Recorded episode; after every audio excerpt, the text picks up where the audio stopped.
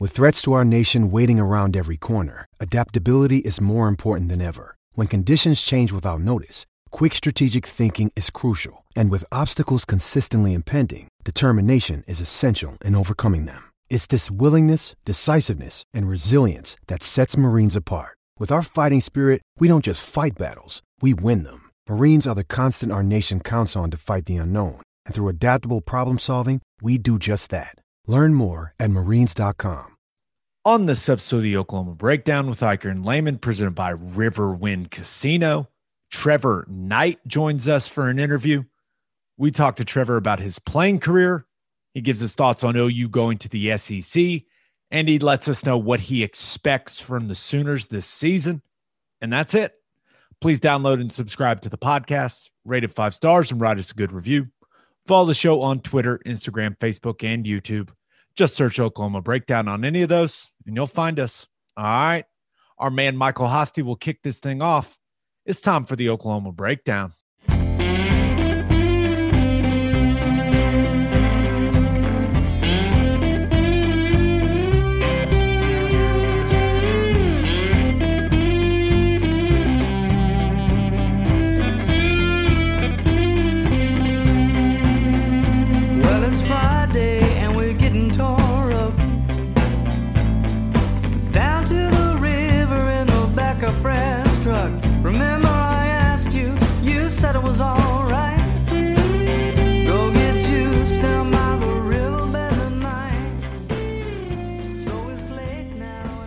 It's a beautiful Thursday, August 12th, and you're listening to the Oklahoma Breakdown with Ikard and Lehman, presented by Riverwind Casino.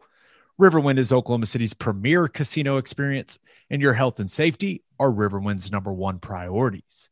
There are so many reasons why Riverwind is consistently voted OKC's number one casino, but it all starts with their amazing variety of gaming thrills and excitement. Riverwind's beautiful award winning environment plays host to more than 2,800 of the latest electronic games with a huge selection of table games, including blackjack, blackjack match, roulette, and Teddy's favorite, craps. No matter what your game, Riverwind has it in spades and hearts. And every night from 6 p.m. to midnight, August 1st through 27th, you can win your share of $300,000 in cash prizes and bonus play in Riverwind's $300,000 Riverwind Winiversary. That is a lot of money. If you need help finding your way, just visit riverwind.com. Riverwind Casino, simply the one. Now, Ted, we are recording this way in advance. We are both still on vacation. How do you think it's going for us in the future, man?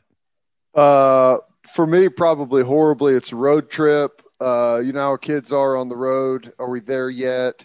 I'm probably got uh like noise canceling headphones on driving right now. How do you think the eight hour and 45 minute flight went for me with a six week old baby? Oh my god. I don't know. That I don't know, man. that, that's tough. Uh, dude, you're supposed to tell me it's going to be fine. what do you uh, mean you don't know? I I think I, I think my son was always okay flying. I don't think, but we didn't take him when he was that young. We took him whenever he's old enough to put an iPad in his hands and let him, you know, tap on the screen and play some games. I don't know. There's gonna, it's gonna be really bad whenever you, you're coming down to land, dude. The the ears popping, kid's not gonna know what's going on. That's gonna be bad. But the rest of the time may not be bad. Does it make it any better that the flight home is supposed to be an hour longer? Same flight, but because of wind or whatever, whatever going Yeah. west, it takes longer for whatever reason. It's the what is it, the trade winds or whatever? I don't I don't know. But I don't know. I don't think once you get above like five hours, I think it's all the exact same. It's all just really bad. I can't wait to recap this vacation. I think you're going to thrive in that type of environment, though. That's right up your alley. You're going to be walking up and down the the aisle, bouncing the baby, trying to get a little little bit of a comfort zone going there, burping. You, you'll you'll handle that. You Im- you'll thrive. embrace the chaos. That's Life right. motto. Let's go. That's right. Okay, if you are interested in sponsoring the podcast during football season, please email us at the Oklahoma Breakdown at gmail.com or reach out to Teddy or me on Twitter. Please leave us a five star review on Apple Podcasts and leave a nice comment while you're at it. That, that those make us feel good. There's been some really complimentary ones coming in lately, and man, they these these people like what we're doing, so it makes us feel Thanks, good guys. Knowing that you guys enjoy it. So if you have time, comment, five star review. That would be great. But Ted, we've got Trevor Knight on this episode. And I did not anticipate the interview lasting an hour, but that's exactly what happened. I he had some good stuff to say, man. Some uh it's it's Trevor Knight, the kind of the whole story, like the emotions behind everything. The dude had a hell of a roller coaster ride as a college quarterback, man. He really did. Um played early. Uh Heisman Trophy winner came in afterwards, transferred, played in two different conferences. I mean, there's some crazy stuff got propositioned by a, a mega star on game day. I mean, it's nuts. We get into all of it, and we're not going to keep you waiting any longer. But first, let's talk money. First Fidelity Bank is a full service financial institution based in Oklahoma, tailored solutions for all your personal and business needs checking accounts, saving accounts, home loans, and much more. They do it all. Whether it's online banking from your computer or mobile banking from your phone, everything is stress free with FFB. Making mobile deposits, paying bills online, and moving money to different accounts could not be easier. First Fidelity Bank also provides free ATMs worldwide, making banking convenient wherever you are. They also give back to the community. FFB donates a total of more than $500,000 to local charities and educational foundations. Make your life easier and go bank at First Fidelity Bank. Visit FFB.com for more information. All right, here is a deep dive with our man Trevor Knight. It is our pleasure to be joined by an OU football legend. Yes, legend, I say. Trevor Knight is in the house. What is going on, man? Not much, man. Glad to be on. I feel like uh, this is a long time coming. I watch you guys and listen to you guys, and you've always got great thoughts. And I, I keep my mouth shut. And finally, this week, it all bursted open, and here we are. We we will get to the Quinn Ewers stuff. We'll we'll get there. That that's toward the end of the interview. we we got to dive into you a little bit more. But and I, I do want to start here. I want to start with the OU stuff because we have so many OU fans that listen, and you know some of the some of the stuff that OU fans have said about your career over the years, like it bothers me, you know, and I'm sure it bothers you. All these people commenting on what your career was at OU, what it wasn't. Now that it's been several years now, when you look back at your time at OU, your career there in Norman, like how how do you feel about it? It, it was first of all um, an absolute dream of mine. I mean, that's the that's the best way that I could put it. Uh, for an opportunity to go from San Antonio kid, where you know there's not many guys that come out of San Antonio and get to go play uh, at a school like Oklahoma, to be able to go through the recruiting process when nobody in my family had, you know, really nobody around me had. Um, it was like jumping into a fire at the beginning. Uh, but I was so thankful that you know I, I'd been raised to go and compete, right? And so um, going and redshirting, and then having an opportunity to play early, uh, and then get to put on that you know that helmet every single week, to play in that stadium every single week. Um, man, I didn't take it for granted for a single second. Now, the way that my career there ended up, yeah, it, you can look back on and say there was a lot of disappointment, but all of us could, right? I mean, you know, I always tell people my dream was to go and, and play at OU and win four national championships and win four Heisman trophies, but that's just not reality, right? Um, and one of the reasons I love sports and specifically football is because there's so many parallels to life. And I think my story shows that a lot of ups, a lot of downs, a lot of in between. Um, I'm so thankful now that I can still call uh, Oklahoma home. Um, I got a degree from one of the greatest places on earth. And uh, sure, there's some things I look back on that you know I wish I could have changed here or there, but again, I think we all could have. Mine just might be highlighted a little bit because of the situation. Well, I, I know this. Uh, you had an unbelievable game. It may be the most fun atmosphere I've ever been a part of. Like that Alabama game was just insane. Uh, the fans, the sidelines, like I'll never forget watching Adrian Peterson run up and down the the sideline.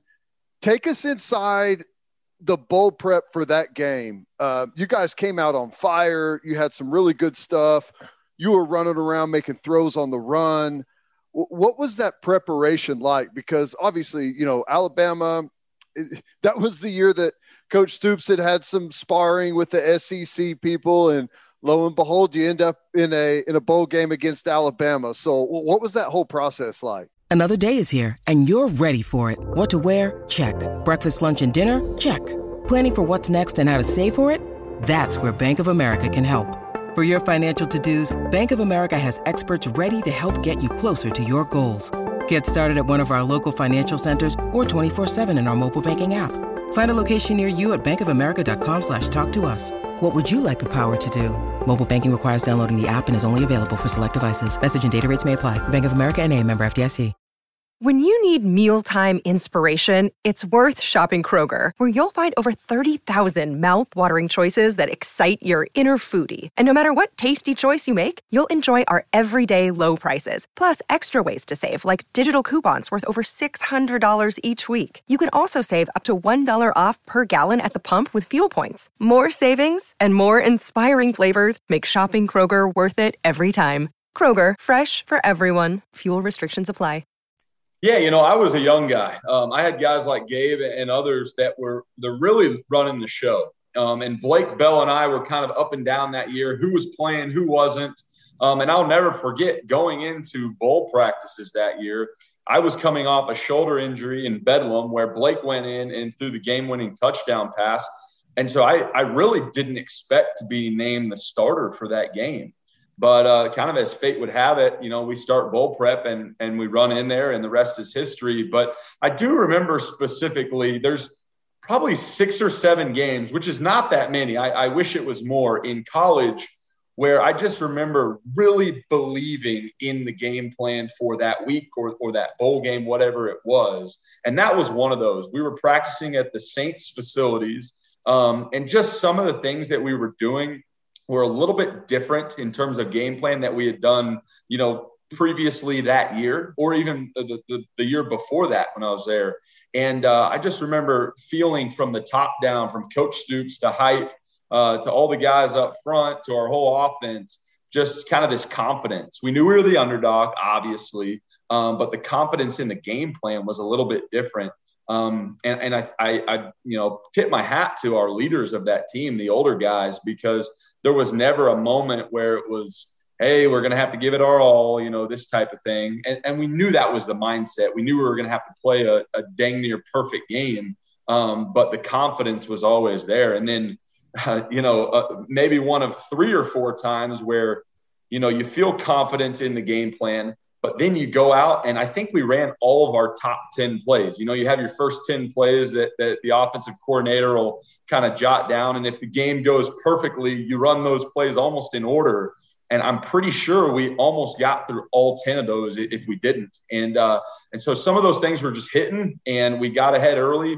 But you look at the whole game, and yes, offense played well. Our defense also had maybe their best game of the year. Special teams, we had some incredible things happen. It was just a, a really neat night all the way around, and obviously a huge win for the program. How often do OU fans come up to you and say something about that game? Because it, it still happens to me. I can only imagine how many like how many people come up to you and say something about because a lot of OU fans, I've had a lot of fans tell me that's like their favorite game of their like the their entire lives. Yeah, I, it, that is. I mean, that is obviously the one game of my career that people will will spit out of their mouth the most because it was so memorable. I mean, just everything about it. I you know I got to play in five bowl games as a college football player and that was easily the best week. I mean, take the game out of it. New Orleans was an awesome place to go and have events, and you're there right on, you know, Bourbon Street and great food and everything else. Um, you know, I, I know that outside of the game, all the fans were having a good time as well. And then and then to put that on top of it, I mean, how do you not remember that? If you were there, you you know, Teddy, you said it. You felt the electricity. You got Adrian Peterson running up and, and down the sidelines. Um, and then to get a you know kind of a historic win for the program um, yeah i mean all encompassing it was just a, a really cool night. At first you know when i first got done playing I, I was a i guess a little pissed because it seemed like people didn't remember the rest of my career right? You know yeah there were some games where maybe i didn't play all that great but there was also i felt like some games i thought i played pretty good too. Um, and i get it. You know I, I laugh about it now. I'm like everybody that comes within you know a few feet of me becomes a Heisman Trophy winner. I switch with Kyler, he comes and wins the Heisman. I obviously made Baker win the Heisman. You know, I'm just a you know come around me, you're going to be a better player, I guess. Well, hey, embrace it because the amount of people uh, that have thrown for 350 yards and four touchdowns against Nick, Nick Saban's Alabama team, you can count uh, probably on like one finger. So, uh, especially in a big time bowl game. But you, you mentioned like the Baker Mayfield. What was that transition like, and uh, what was it like? You know, because he was there on his uh, year where he had to sit out, uh, and then you guys go into a spring, kind of battle it out. What was that whole process like? What was it like? Um, you know, competing against him, and then learning, you know, back and forth as you guys uh, progressed to that next season. Yeah, you know, my my career was always competition. Um, you know, going in as a young guy and, and compete with Blake. Uh, but I think Blake kind of really set the tone for me in terms of, hey, man, yeah, we're competing against each other, but we're going to make each other better and we're going to have a fun time doing it. Um, and so I always appreciate him of kind of setting that tone for me. And, and, and it paid off as my career went on. Because um, we went, you know, like I said, we went back and forth that year, but we had such a fun time together. So then Bake transfers in, and we knew, I mean, we were big fans of him, right? True freshman walk on, what a story at, at, Texas Tech. And then, you know, to, to play well after that, you know, I think he was a, you know, newcomer of the year or freshman of the year in the Big 12. Uh, and then he comes on campus as, as and I'll tell him this to his face, little fat guy, and uh, plays intramural ball for a semester. And, um, but he, he immediately had a way of, of getting guys around him to rally to him, right? Whether it was in spring ball, scout team, or just in the locker room, by, you know, he danced around and all sorts of crazy stuff. But um, he had he had true leadership qualities. I, I feel like I had some leadership qualities, um, and I feel like uh, I hope a lot of my teammates would say I was a pretty good leader. But he had a way of not just being a good leader, uh, but really having guys gravitate towards him.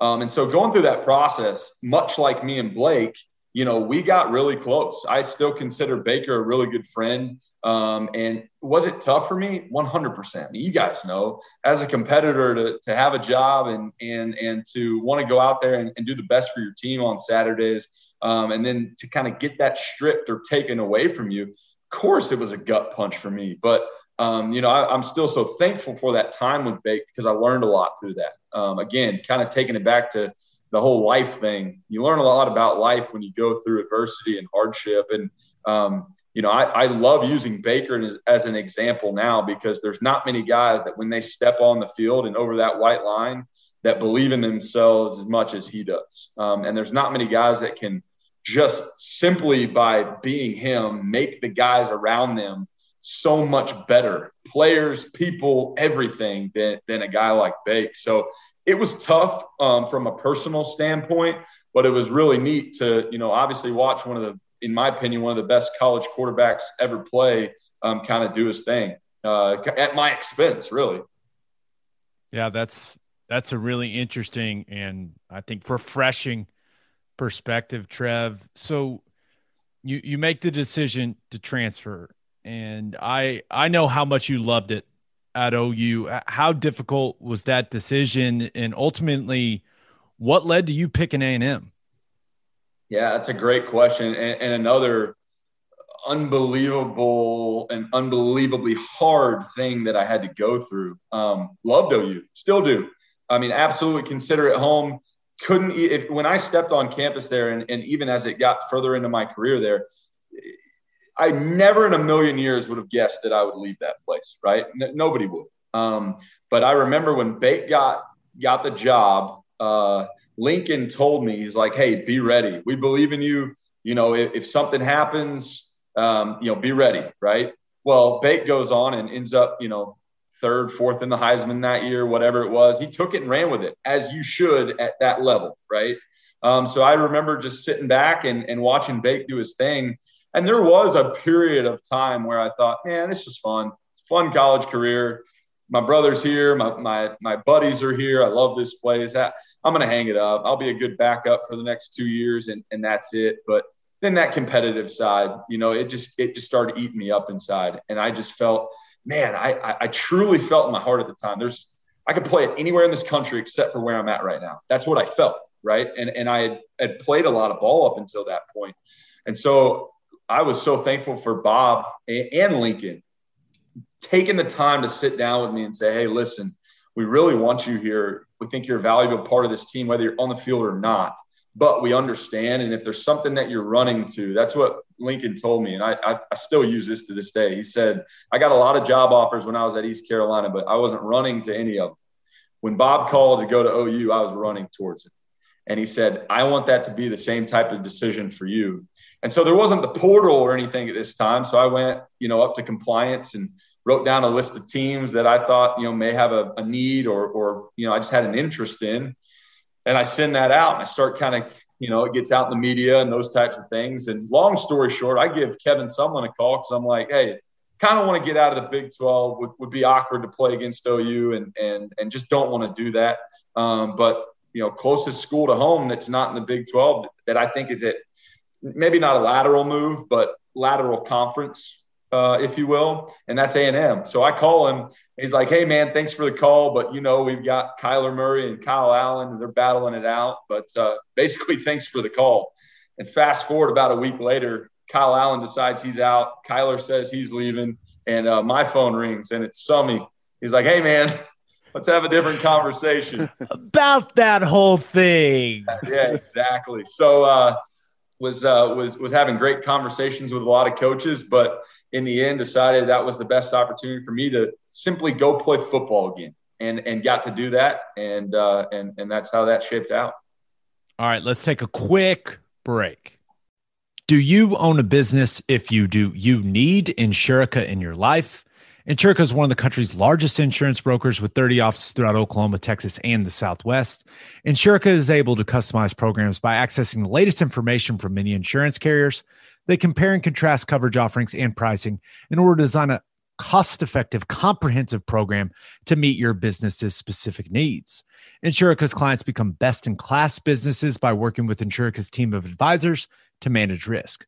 Purchasing insurance is only one way to protect your business. Best in class businesses win by avoiding a loss in the first place. If your business partners with Insurica, you'll save huge amounts of money and take back control of your total cost of risk.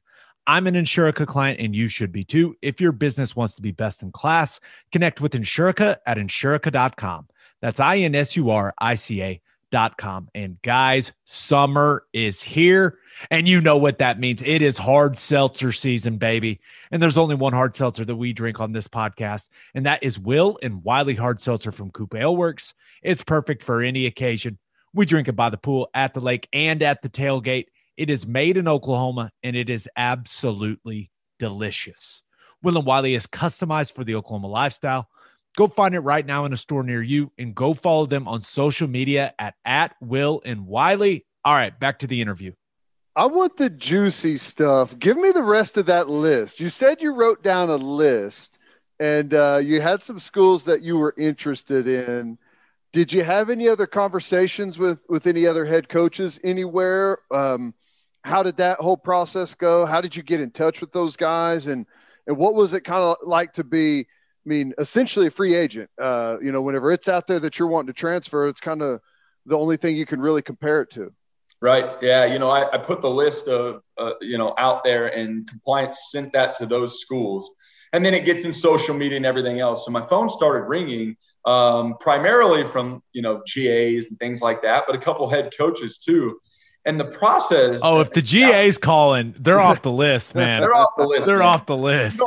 Come on, yeah. I, I I feel like I'm a little bit, you know, bigger than that at this point. Not really, but I was um, I, I was surprised at who was getting back to me with with serious interest. And this was you guys got to remember this was like two weeks period. This was after our bowl game. We had played uh, Clemson in the Orange Bowl, and I'm set to enroll in January. So like this is happening very quickly, right?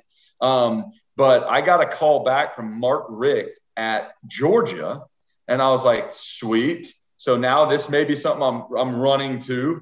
Um, and then I got a call from Gus Malzahn at Auburn uh, and Les Miles at LSU. And I think those were probably the main three uh, that I was really excited about that first week. And I told all three of these coaches, I said, hey, listen, I'm not a young guy. I'm not coming out of high school. I don't need to know what type of facilities that you have. I don't need to know what type of jerseys that you're putting on. I, I don't care about any of that stuff. I'm an older guy, played a lot of ball. Just just give me the facts. What what is my opportunity here? Uh, do I have an opportunity to come in and compete?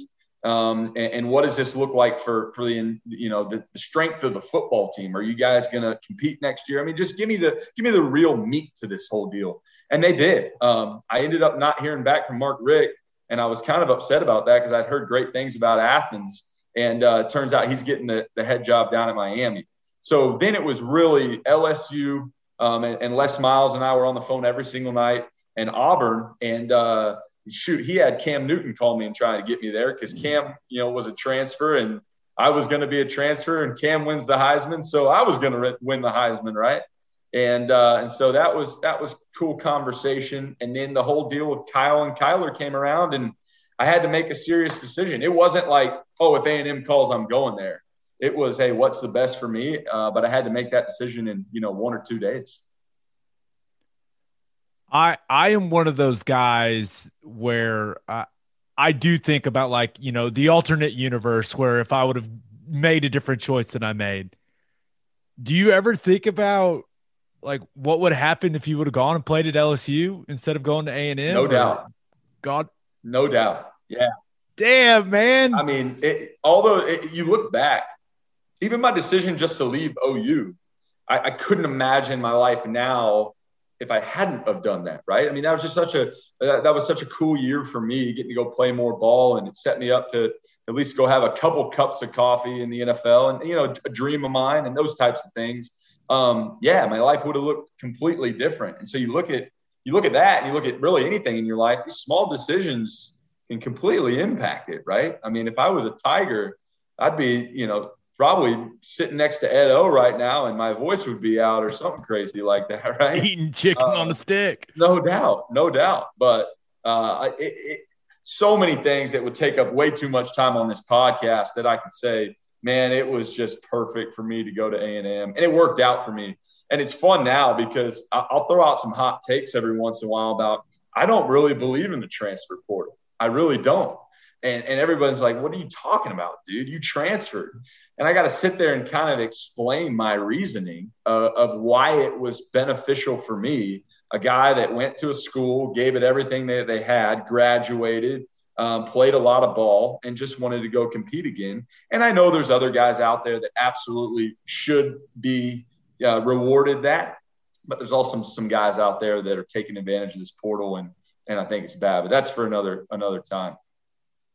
So you show up on campus College Station, Summy's down there. What's it like, uh, you, know, getting to know a whole new group of guys that have kind of, I mean, it's a little bit di- in the NFL. There's there's a ton of turnover every year, right? And then you bring in a whole bunch of rookies, and they clip some guys off. So you, you get kind of used to it in the NFL. In college, it's a little bit different. You're going into an environment where it's for them, especially you're going in what in January. They just finished a season and this is this is there's some early arrivals but not a whole lot. So you're trying to you're trying to get yourself in with a, a tight knit group of guys. How hard was that to break through? What was it like going into spring ball with those guys? Just that whole acclimation period.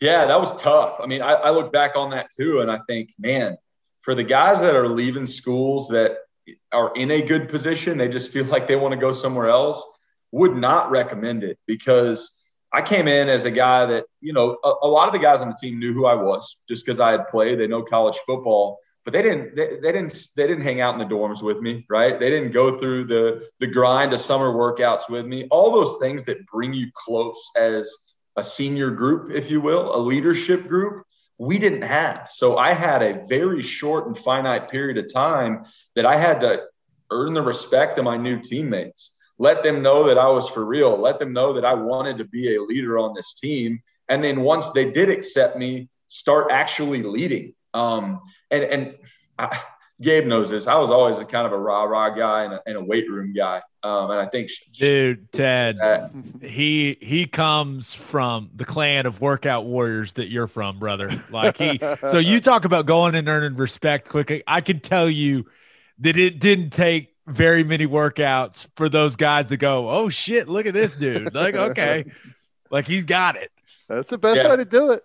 Freshman year, I thought I was, you know, this big shot, and I was out walking in front, you know, not hanging my head. Uh, we were running three trippers on the turf field outside. It's like 115 degrees. And I think Brendan Clay almost came up to me and, and just punched me square in the back of the head. Luckily, I had some of my freshman dudes out there, Sterling Shepard and Durron. They kind of had my back. But anyways, that was kind of my way of getting in with this team. I said, you know, I'm not going to come in here and I'm not going to use my mouth to try and lead at first. I'm just going to lead by example, and I'm going to work really hard in in uh, in these winter workouts, um, and then I'm slowly going to kind of find the, the the true leadership of this team and just let them know that I'm for real and I, I got their back and those types of things. And so, uh, to answer your question, it was hard. It, it was really hard, but I am thankful for all those guys for embracing me as one of their own and allowing me to end up being a captain and a leader on that team um, and have a really fun year.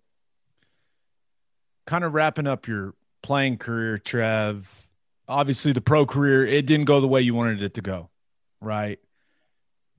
Did you ever, with your athleticism, your size, did you ever think about switching positions? Because that that was something that I know that people had talked about with you because of your speed, because of your strength. Do you ever think about what would have happened if you would have been willing to try something else other than quarterback? I think the answer is no. I didn't ever think that I, or I didn't ever pursue it. Did I think about it because people brought it up? Probably, but I never gave it serious thought. Um, and here's why I had enough ability at the quarterback position to where I was getting a shot to live out my dream. Sure. Did I get drafted? No, that was a bummer. I, I really thought I may be a, you know, a late sixth or maybe seventh round guy, and it, it just didn't happen. Right. Um, and then, you know, getting signed to the Cardinals, I thought it was a great opportunity for me because you had Carson Palmer, which ended up being his last year that year, and Drew Stanton, another, you know, 10, 11, 12 year guy that was kind of on the back end of his career.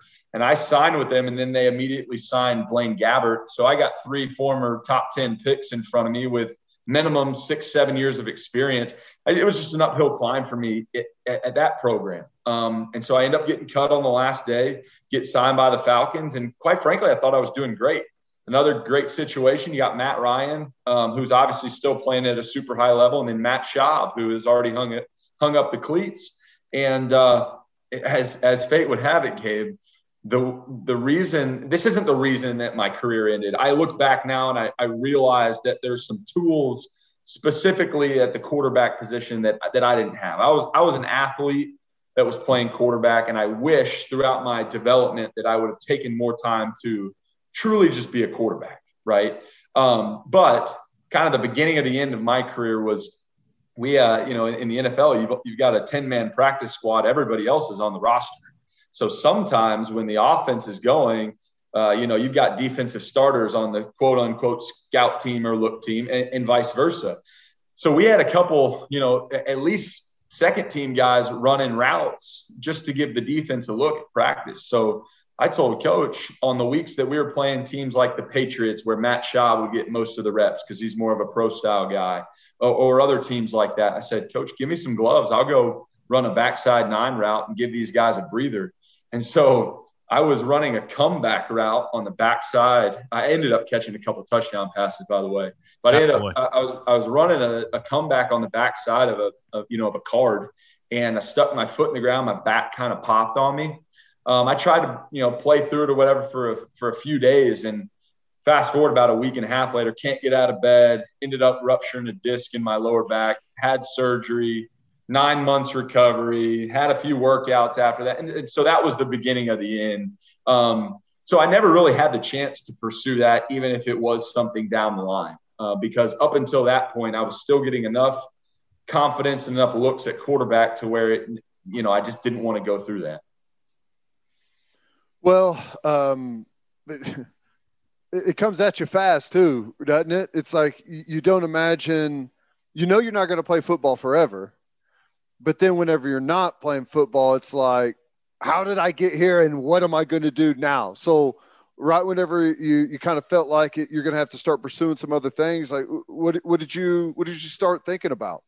Yeah, so it was unique. I was sitting on the couch, my dad's couch back in San Antonio for literally six, seven, eight months doing rehab a couple times a week with uh, with the Spurs guys down in San Antonio. And um, I thought, man, this is unique. I don't know if I'll ever get to play the ball again. I don't know if my back will let me. Number one, but number two, I don't know if I'll get picked up. And uh, and so what what am I going to do next, right? Um, I, I, didn't know, so I just made a list of everybody I knew. I picked up the phone and started started talking to people about different industries and you know, what do you do? What would you do the same? What would you do differently? Which is really cool now because I, you know, I kind of built a, a Rolodex, if you will, of a lot of influential people that, you know, taught me a lot of life lessons in just some of those conversations. But uh, ended up getting healed, getting cleared, um, went and worked out, I think, for at 13 different teams in 13 different cities. And, and you guys know it's the one day workouts. They fly you in in the morning, you do the physical. I went out and threw, you know, maybe 10 balls a lot of times it was just because they were looking at a receiver there, but they still fly me all the way across the country, right? And uh, there's a couple of them I thought yeah, maybe I got a shot through well, and it just didn't happen, right? So I got to see a lot of cities, which was fun.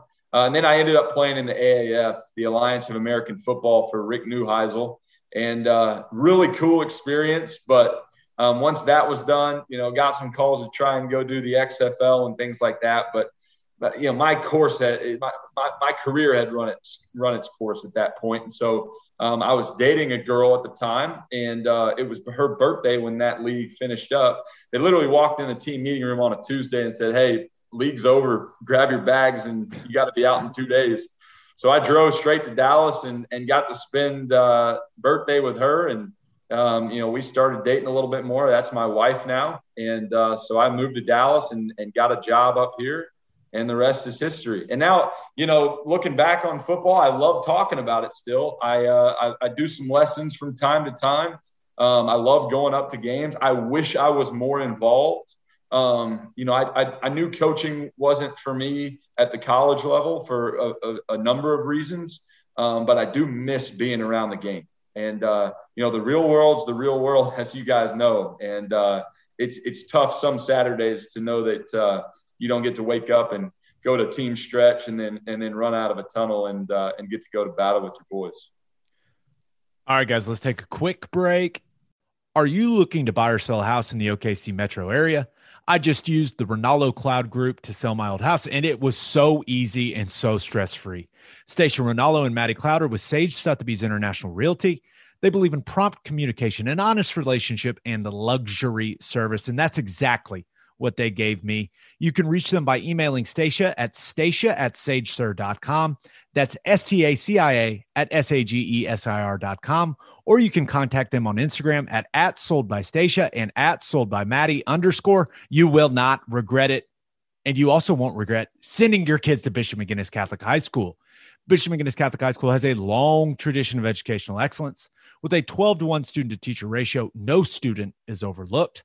Bishop McGuinness's college prep curriculum offers 22 AP courses. There are numerous clubs and organizations for students to join. And as a proud member of the OSSAA, there are 14 sports offered. If you want to provide the best possible educational and spiritual development for your children, contact Bishop McGuinness Catholic High School or visit bmchs.org. Financial aid is available. All right, back to the interview.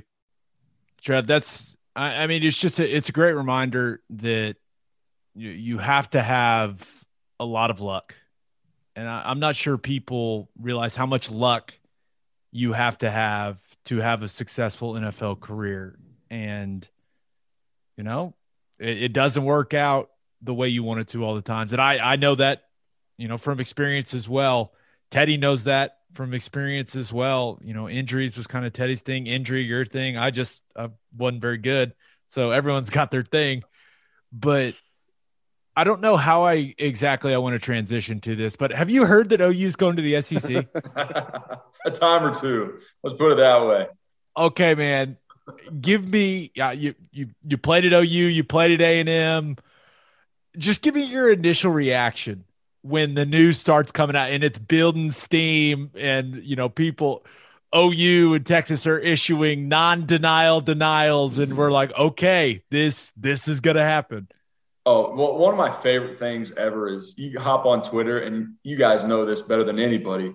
You say something or you tweet something or something comes out like that news and people lose their minds I mean, you see people saying everything from this side to this side and everywhere in between, some of the most irrational things you've ever heard in your life, which was unbelievably hilarious to watch, right? Um, I was unbelievably calm. I was like, man, this is this is really cool for me. I sit and I, I was telling you this last time we talked, Gabe. I sit in such a unique seat, right? I got an opportunity now to where I don't have to pick which weekends I go down to College Station or which weekends I go up to Norman. I'll just go to one each year if they're in the same pod or whatever it ends up being. And, and I'm just going to sit back and grab a cold beer and enjoy the heck out of it, man. But I think that, you know, in terms of the whole college football landscape, this it, it was it was coming at some point, right? They've always been talking about these super conferences. Um, who was going to take the first step? Is it bold? I think that it's OU and Texas. Absolutely. But it was going to happen. And then you sit and listen to almost every coach at, you know, SEC Media Day or Big 12 Media Day or, or really any media day across the country. And they're all almost in 100% agreement about, you know, the 12 team playoff. And so you knew something was going to happen. Uh, I think that just the fact that it's in our world with with our allegiances, um, it, it, it hits home a little bit better. But I'm a I'm a huge fan um, I think you know getting to watch a Texas against an Auburn on any given week or an OU against Alabama. I mean that's what that's what people want in college football. So I think it's going to be pretty neat. You sit in an interesting position. Uh, you played quarterback in, in obviously the Big 12 and the SEC, but you also played quarterback for two teams that despise the hell out of Texas what side does the hate run deeper? And maybe it's a different kind of hate between like OU fans and A and M fans, but it's a, it's an interesting perspective to have seen it from both sides, like you have. Yeah, there's no doubt, and, and you know this is the way I put it. And again, this is just my opinion and kind of where I sit. Um, but when I look at OU and and specifically the football program, it, would be very hard pressed to find a, a program in the country that has more pride for your football program, right? I mean, day in and day out, Teddy, you know this. You lose a game on Saturday, Christmas is ruined. You win a game on Saturday, somebody's dog is getting named Teddy, right? I mean, that's just the way it is. A and M is, it, I think, it's much more um, campus rooted, right? I mean, there's a lot of it's the campus pride, it's it's the cult, it's the you know we'll stand the entire game. That let's let's be honest. I mean, the history of A&M football, seven, eight win seasons, right? Uh, of course, they've had great they've had great seasons, but the, the history of the actual football program isn't quite on the pedestal of an OU. And, and that's just the facts uh, uh, over the years. And so I think from a campus wide standpoint, you just have this. Hey, I grew up in Aggie, so I'm I you know was raised to hate Texas, and I don't care if it's football, baseball, basketball, whatever. I just hate them. At OU, it is much more personal on game day. You know, um, game day, it's like OU Texas, one of the best environments ever, um, it, at least in the football spectrum. And and there is a on that day in October, the, the, the most hate I've ever seen. So just a little bit different, but uh, you know, obviously throw the horns down whenever you can, right? Oh, absolutely. Till the day I die, Trev. but okay, so you may have noticed in your Twitter mentions, you know, sometimes when we have guests, we ask our listeners, you know, for questions for them. And this one comes from Sean Crowell. and he says, What is the biggest difference you saw playing in the Big 12 and the SEC? What stands out to you? And, and I'll just take this. I know I've been asked this a million times, and, and every time I answer it, it's probably something a little bit different. But the first thing that comes to mind right now is number one, the, the venues, right? Um, I think when you go play in the SEC and you go to Bryant Denny or you go to Jordan Hare in Auburn or, or even go out to Mississippi State, right? You've just got a bigger stature of stadium. And that's the SEC. You know, they build bigger stadiums and, and, uh, and, and that's the way it is you don't go up to, and I always use this as an example. You don't go to Lawrence and end up, you know, after halftime because it's 55 to 10. You know, you're playing in front of a high school crowd. It just that that doesn't happen. Now, the other thing is, I think week in and week out in the SEC, and I can confidently say this, you know, it, it is a little bit more of a physical grind. Um, and the reason I say that is because it's just a little bit more hard nosed in terms of the style of football, the stature of the people.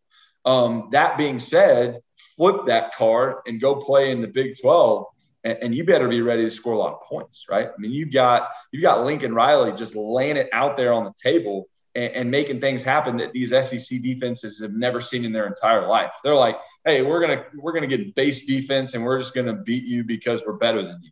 Well, you go play in the Big 12 and there's a lot more trickery. There's a lot more scheme to it. There's a lot more, um, you know, preparation that goes into playing against some of these defenses and offenses, right? And so different brand of football um, can't honestly say one better than the other. There's just differences. You know, everybody asks, well, OU is not going to be able to go compete, you know, week in and week out from a size standpoint in the SEC. Completely disagree. And I, I, I put, you know, for a guy that came in and basically demoted me, I put Lincoln Riley very close to the top, if not the top of my list of greatest coaches that I've ever been around. Um, and, and he's a guy that, you know, he understands what's going on. He'll recruit guys that he that can play week in and week out in the SEC, and they're going to go and they're going to be very successful like they have and like OU has, you know, been forever. Texas, I'm a little more worried about, but that's more for personal reasons. And uh, and so we'll see how they do. But you know, it's going to end up all being one. It's going to be one new brand of football, and, and it'll be perfect for all of us, in my opinion. I want to hit a follow up there, Gabe. If before you're going to go to maybe another one of the fans' questions, when when Lincoln showed up, what were your initial thoughts? Did you could you tell like right away, like wow, he's going to have something really cool offensively? Did it take a little getting used to? Was it like really different from from what you had with Heupel? Just what was that that transition like? Yeah, one of my favorite stories to tell.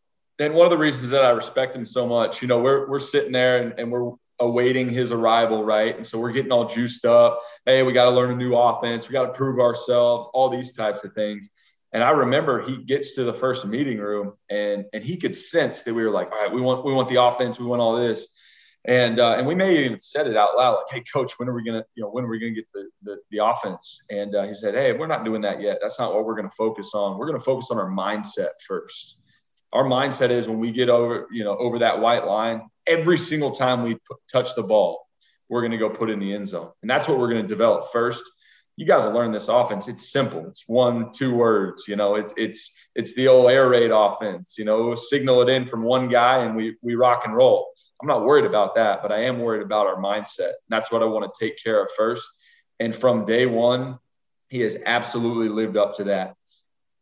I remember standing on the sidelines of the Iowa State game in 2015.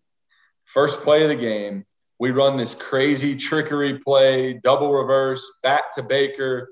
Dimitri Flowers goes out kind of down the right sideline. He hits him for a 75 yard touchdown pass.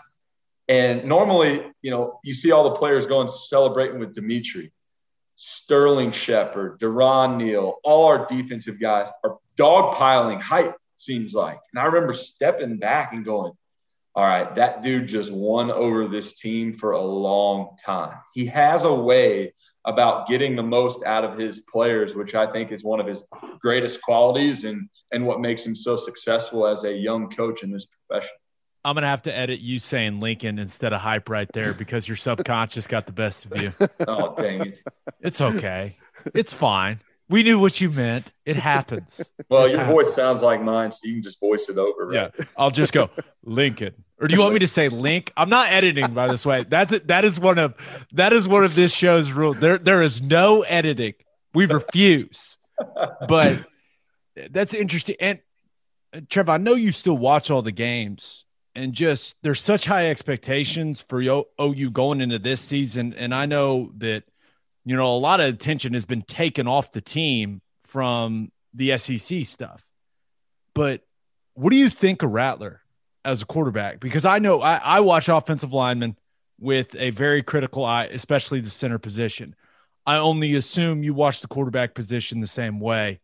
What what did you think about what you saw from Spencer Rattler last season? I mean, talk about incredible talent. I think everybody can see that. That there's no mistake in that. The dude has unbelievable arm talent. Um, he's got a moxie about him, a confidence about him um, that is edgy, and, and you see the way that football and specifically the quarterback position is going. And it used to be, hey, are you six five? Um, can you hand the ball off? Can you, you can you dissect the defense? Can you dink and dunk down the field? And can you make all the throws? Right. That used to be the quarterback position, simply a distributor of the football. Nowadays, your quarterback is called on to be a playmaker. Right. A lot of guys that may be with their feet, and other guys still by their arm and, and distributing the football are called on to be absolute freaks in nature. He is one of those guys. Uh, some of the throws that he makes, it's those, no, no, no, no, don't do that. And then it's a touchdown, right? Um, I love watching him play. He's one of those guys that your eye gets drawn to. Um, you know, I, I recall watching Johnny football, and it's the same type of deal. You want to turn on the TV and watch the guy. You know, Pat Mahomes is the same way now playing in the NFL. He's going to do something nuts with his arm, you know, not going to probably do it with his feet, but he's going to make an incredible throw and people are going to go crazy about it. I'm a believer in Spencer Rattler. Um, at first, I, you know, I didn't know. I knew he was super talented. Um, but the way that he kind of grew up last year and you watched him, you know, even at times of struggle, which was very, very minimal, um, you know, the way that he responded to that uh, I, I, thought showed a lot of poise. I, I, thought it showed a lot of maturity. And him going into this year after uh, you know getting a Big 12 championship under his belt, I think he's going to blow the roof off this thing. Now, obviously, guys can um, can handle celebrity while playing football. We see it all the time. We've seen it for a long time. Um, guys in the NFL have all kinds of endorsement deals, but what would it be like to be on campus in a locker room with a bunch of guys whenever you're really the only one that's making a substantial amount of money. You know, in the NFL, everyone's making something at least, right? There's a big difference between quarterbacks and the other guys, but there's a big difference between uh, whenever everybody makes something and then when one guy makes a lot and no one else is really making anything at all. What do you think that dynamic's going to be like? And do you worry about the mindset for for any of these quarterbacks maybe you know getting a bunch of endorsement deals before they've really I, I don't want to say they haven't earned it but you know that stuff usually comes from from winning big time football games and winning awards and and kind of elevating yourself to one of the best in the country and we see guys getting it just because they're at a certain university no, no doubt yeah i you know, I need to just dissect this whole NIL thing a little bit more because I, at first glance, I'm just not a fan of it. And I got absolutely destroyed on social media. Like, oh, yeah, it's easy for you to say, you know, you were fifth best quarterback in the state and, and these guys are the number one guys and all this stuff. And, oh, yeah, you're just saying that because, you know, you missed out on it or what, whatever the, the you know, the argument was. But I think you're right. I think it's going to create kind of this division in in the locker room. Um, it, it, happens at the NFL level. You don't see it because that's a that's a vocation. That's their job day in and day out. But let's be honest, the, the top ten guys on a on a team that are making millions and millions of dollars, they drive very different cars than your seventh round pick. You know, they go eat at very different restaurants. They go on very different vacations um, their mindset's very different because if they get hurt, they're going on IR and they're coming right back. If you get hurt, well, you're probably going to find yourself a new home or, or you're going to hang the cleats up for good. And so there, I think there is a division even at the pro level. So now you bring that into the college level and it's going to be crazy. These pro guys, they have marketing teams that are going out and seeking out these opportunities for them. At the college level, I've already seen it. I got a one of my best buddies from from high school. His little brother plays at Texas off the offensive line. He's sitting there to all his favorite brands on Twitter and, and Instagram all day. Hey, Chipotle, can you give me some free bowls? Hey, Traeger, can you send me a Traeger? It's like number one, it's taking time away from their development as a player and, and, getting to that ultimate goal where they are winning big games and, and being a big time player to, to, actually get meaningful endorsements. But on the other side of it, I think they are going to end up ruining their marketability as well because something that I didn't realize coming out, I had a marketing team and I think there was a company that wanted to pay me like 500 bucks to post on Instagram or whatever it was. This is when I, I was coming out of A&M. And I'm shoot, I'm looking at it. I'm a college graduate, don't have much money in the bank. And I'm like, dude, 500 bucks, let's do it. They said, no, we're going to turn that one down. I said, well, why? I said, well, because this other company over here wants to pay you a thousand. And if you accept the 500, that now is your floor for your marketability. Right. And that's when I finally started to realize like, this is people get paid to be marketing folks, right? Like marketing teams do this for a living because they understand the business side of it. These kids are going to get a free burger and post 20 times on their social media. And, and it's going to ruin their marketability when they do come out and go to the NFL and have the ability to actually make great money. Uh, and, and I'll go on the record saying this too. There ain't nobody in the country that's made seven figures yet. Nick Saban's a lot smarter than a lot of us think he said that, and and I think that was a recruiting pitch to the to the max. That kid hadn't posted a single thing on social media at the time, and that's a big way to generate revenue. Unless it was a you know the old envelope with million dollars in it, no way anybody's made seven figures. But that's my take on it. I think we all can acknowledge this, though you would have made a shit ton of money after that Sugar Bowl. I mean, yeah, it would well, have been sweet. you look back on it and you're like, geez, that would have been nice to, you know, get a couple bucks in my pocket. I could have gone to Diamond Dogs or Logies. And, Dude, did you hear? Big, big, man on campus.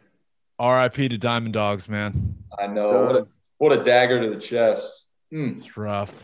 It's rough. Okay. Well, we one more fan question for you, Trev. Uh, this one comes from at Asbel underscore Tony. So I'm guessing his name's Tony Asbel. Don't know that for a fact, but just guessing, boys. He says, please elaborate on any contact with Katy Perry following the best game day guest host appearance of all time. Oh man. Yeah, that's, that's you're happily married now. Happily married. But no at doubt. the time, that was nuts. Uh, it was awesome. But well, did anything? I guess I suppose you say, did anything ever come of that? Was there contact ever made?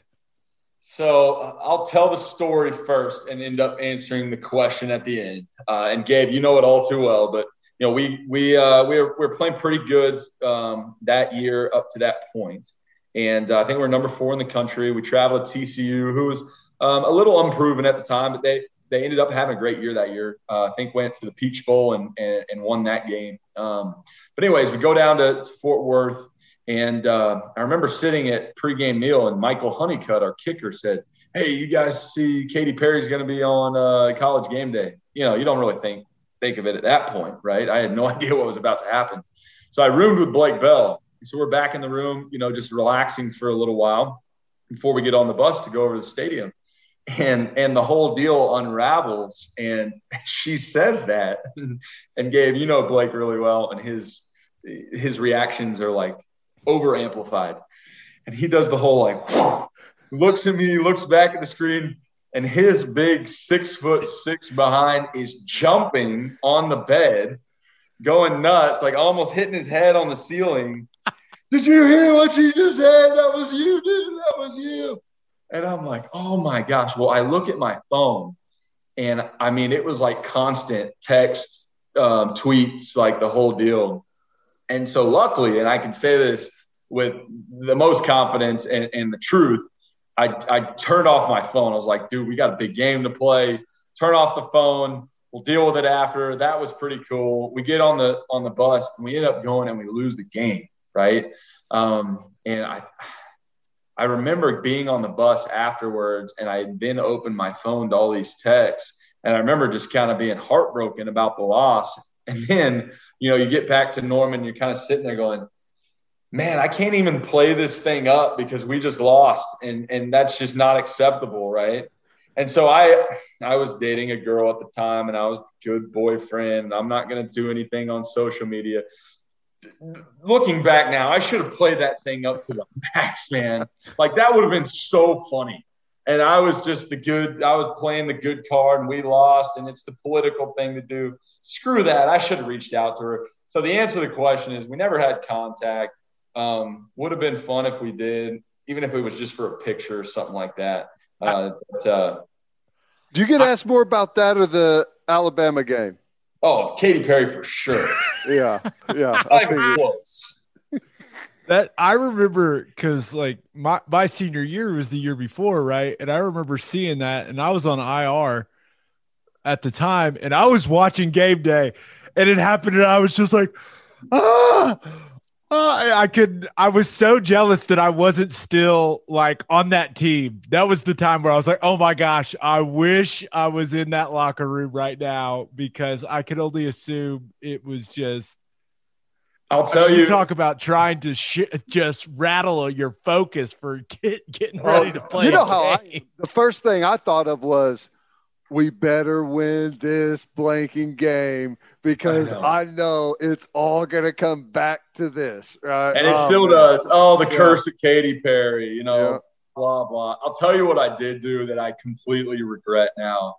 I was still getting like throughout that week, I was still getting like obviously a ton of tweets and texts and everything like that, and a lot of people that didn't have my best interest at heart encouraged me to after the fact, way too late, reach out to her on social media. And I put out a text. And to this day, I'm like, golly, you're such a douche for putting that out. It was horrible. Hey man, But- shoot your shot. You live and you learn, right? Okay, so I I did want to give you an opportunity to talk about the Quinn Ewers thing because you know we were going back and forth on Twitter about it, and you finally were like, "All right, I'm just going to call you." and so this kid's the number one. For those that don't know, he's the number one recruit in the country. Decided he is going to skip his senior year, the entire year, uh, his senior year of football, including football season. So he's bailing on his boys to go to Ohio State. Uh, rumored that he can make a ton of money in NIL uh, deals, endorsements. One with a like a kombucha company that's giving him equity in the company. And I said that I thought it was the best decision for him from a football development standpoint, and the the money is not irrelevant. And you disagreed. Why? Yeah, you know, I, Gabe, when we talked the other day, I thought, I, and I still think a lot of people have good thoughts on it. And I'll I'll, I'll take a step back because I don't know if I was clear uh, about this the other day or on my tweet. I absolutely am not um, bashing Quinn Ewers as a player. I, I believe in the guy. I think he's an amazing player, obviously, and I hope the best for him. I hope this works out for him. My idea behind sending out this tweet that I disagree was more of just the situation in general and what it could bring. Um, and, and here are some of kind of the my thoughts on it and some of the rebuttals that I've heard that I that I'd like to kind of talk to. But first and foremost, yes, you do miss out on your senior year. I'm not talking about the prom stuff. You can go back to that. Even guys that graduate early and go at the semester go back for prom and all that stuff. I do disagree with him missing his senior year of football. Number one, because that's, you know, in, in my career, that's one of my favorite years of football ever, is my high school senior year. Number two, to rebuttal you, Gabe, I think that he will get more development, more confidence, and better at his craft playing football this season as opposed to going up. And yes, he will have better coaching. Yes, he will be in a college program um, from a mental and physical standpoint, but he's going to stand on the sidelines.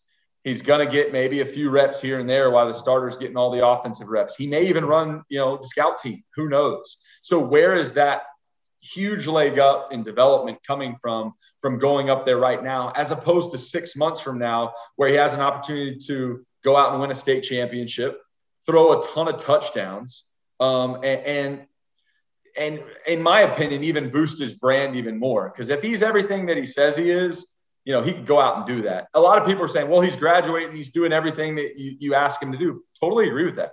I'm not I'm not downing him for being, you know, ahead in classes or being one of the best of all time. And again, he may be the one example that this works out for. I just think him setting this example, and if this starts to happen with other guys, it's going to be the same phenomenon that you see these guys leaving their junior year of college and going and not making a team and then they're sitting like you you know the three of us here doing something else for the rest of their life those are my initial thoughts again love to hear what you guys have to say and answer any questions on it well i i think there's i think a lot of things that you say have a lot of merit i also understand the other end of it to where gosh you never know how long your football career is going to last. And if you got an opportunity to go make some money, you go make some money. But the old man in me is is sitting here saying whenever he's uh 65 70 years old and he's looking back on his life he's not going to give a damn about a kombucha endorsement he's going to think about you know should i have played that senior year and won that state championship with the guys i went to you know, junior high and high school with. That's, you know, you can't really argue that it shouldn't happen because of that, but I can assure you there'll be a time in his life where he doesn't care about any of that money and it's going to be the experiences that that you think about. Um, and it, quite frankly if he's as good as a lot of people think he is it ain't going to matter how much money he makes right now. He's going to make a ton in the NFL but I hope and I think that this is just going to be one of only a handful of times that we see something like this happen. I'm I know there's there's a lot of worry that it could become some type of big epidemic where we've got a bunch of great high school players that are not going to be playing their senior year and maybe that does happen but I think it's going to be super rare and most likely only for quarterbacks. Yeah, I, I, think I'd agree with you, and I think that's a really, really neat point about looking out into into the future. You know, um, to your point, if he's as good as he says he is, and he's going to go and, and start developing, and, and Gabe, you said even his ultimate goal is to be a number one overall pick or a first round draft pick or whatever. If he's that good anyway, the, the money's going to come. Now, I I get it. Everybody says why why would you ever turn down a million dollars or whatever? But I'm still sitting here going what about the what ifs? What if it's, and, and, not to throw anybody on the bus, but what if it's a Tate Martell situation? Super highly recruited guy, hadn't really seen much, you know, may, may get an opportunity to go play slot in the NFL. I, I don't know. I doubt it. Um, but it, there's, there's just too many what ifs right now. To your point, Teddy, to look back, you know, in his 60s when he's got hopefully little kids running around and, and hopefully he's a great member of society uh, to say, man, I, yeah, I kind of wish, I kind of regret that and uh, and so that's the personal side of it. But you know, from a football side of it too, shoot, you're still going to get to go at, at, at spring ball and get meaningful reps. And as opposed to sitting in a meeting room and learning the offense, you're going to get to get those reps six months from now. And I, I just, I kind of stand firm in my stance on it, but I see both sides. You know, how do you turn down money when you're, uh, you know, 18 year old kid? Yeah, I, I think all three of us agree that there's probably too many people telling this kid what he should do. Let's just let the kid live his life. I yeah. mean, he get and he's not even a kid; he's 18. I mean, it's his decision to make. And the, big, the only, I mean, think about that though. That's that's what's crazy is, you know, and and this is going to be gone for the most part. But there there's like a a progression. You work your tail off in high school because my God, what would it be like to have a Division One scholarship? You get the scholarship you work your tail off because what would it be like to be a starter or to be all conference or to be an all American or what about a draft pick and go play in the NFL? So you you just you're ironed down, you're focused, and that's where all your attention is. And then whenever you get to that moment, then it's like, okay, now you can start thinking about some money and stuff. So like kind of your point about people sitting there on social media all day, uh, tweeting at at different companies and worrying about endorsements and stuff the, the money will come if you just go take care of the stuff on the field. So I don't know. It's a weird time to think about all of that stuff kind of flying around while you're trying to play college football. And it's it's it's tough for us to sit here and talk about it too because it's a new brand. It's it's a new time and it's something that none of us had to go through. I mean, I I'm the old school mindset of I appreciated the fact that I, when I left high school and I you know had kind of this cockiness about me because I was the best player in high school that I got there and Schmitty immediately brought me down to my senses and I had to earn that respect back up. Talk about dividing a locker room. This kid's going to have more money supposedly than all the guys in his locker room, and he hadn't even gone gone through a workout yet. He hadn't even thrown a pass up there. He hadn't even proven himself on the field. I think it's going to cause a lot of problems, but you know we'll see. Hopefully he can handle it. Uh, how about this? If the if the reports are true, he's going to have more money than a couple of the coaches yeah. yeah, talk about so, that. That's like that's like a Kyler Murray situation. And hey, hey, guys, we got to immediately up Lincoln's contracts. Kyler's making more. Right? right. exactly. Trev, you're the man. We appreciate all the time, dude. I, people are gonna love this. I'm just telling you. That was that was awesome, man. Yeah, thanks for having me on. I, I love it. Uh, love listening to you guys. Love love following the both of you, and uh, look forward to seeing you guys uh, Palace this uh, this fall, and hopefully we can uh, give each other a hug and, and high five pending any COVID restriction. oh, please. All right, man. Thanks. Yeah, you bet. See you guys. Old old Trevor Knight's got some stories now, bro. I mean, that was that was awesome getting to hear kind of the reasoning behind all the decisions he had to make. Yeah. Well, the transfer list is interesting. Uh, some SEC schools and the and the coaches that he was talking to, pretty fascinating stuff. Really, did I he, mean, did he get ghosted by Mark Richt? is that? Well, it's interesting that. that. he mentioned every coach that he talked to, they didn't last very long. Like Richt was out of town, Les Miles was out of town. I mean, all that turnover happened pretty quick. Uh, I think he think he made the right choice and went to a good spot and ended ended his career in a good note. I think some OU fans are really going to enjoy that interview. I agree. That was that was awesome. And on that note, episode 137. If my math is correct, remember we're doing this way in advance. I think it's 137, Ted. I hope that's right. I'm sorry if it's not, people there's the one guy that's like listening very carefully every time to make sure I get the number right because he's going to call my ass out when that's I get right. it wrong. You'll get the tweet. That's that's fine. We love that. I think it's 137. We'll have a new podcast that'll drop Monday morning. Just a reminder, you can hear Teddy from 2 to 6 on Sports Sports Talk 1400. You can hear me from 3 to 5 on Sirius XM. Eh, I can't even speak. Sirius XM Big 12 Radio, channel 375. Hope you all have a great. I mean, what great? That's not even a word. I'm losing it, man. He's lost it. He's off the rails. Hope you all have a great weekend. Until next time, we appreciate y'all for listening and do what you always do, Oklahoma. Take care of each other.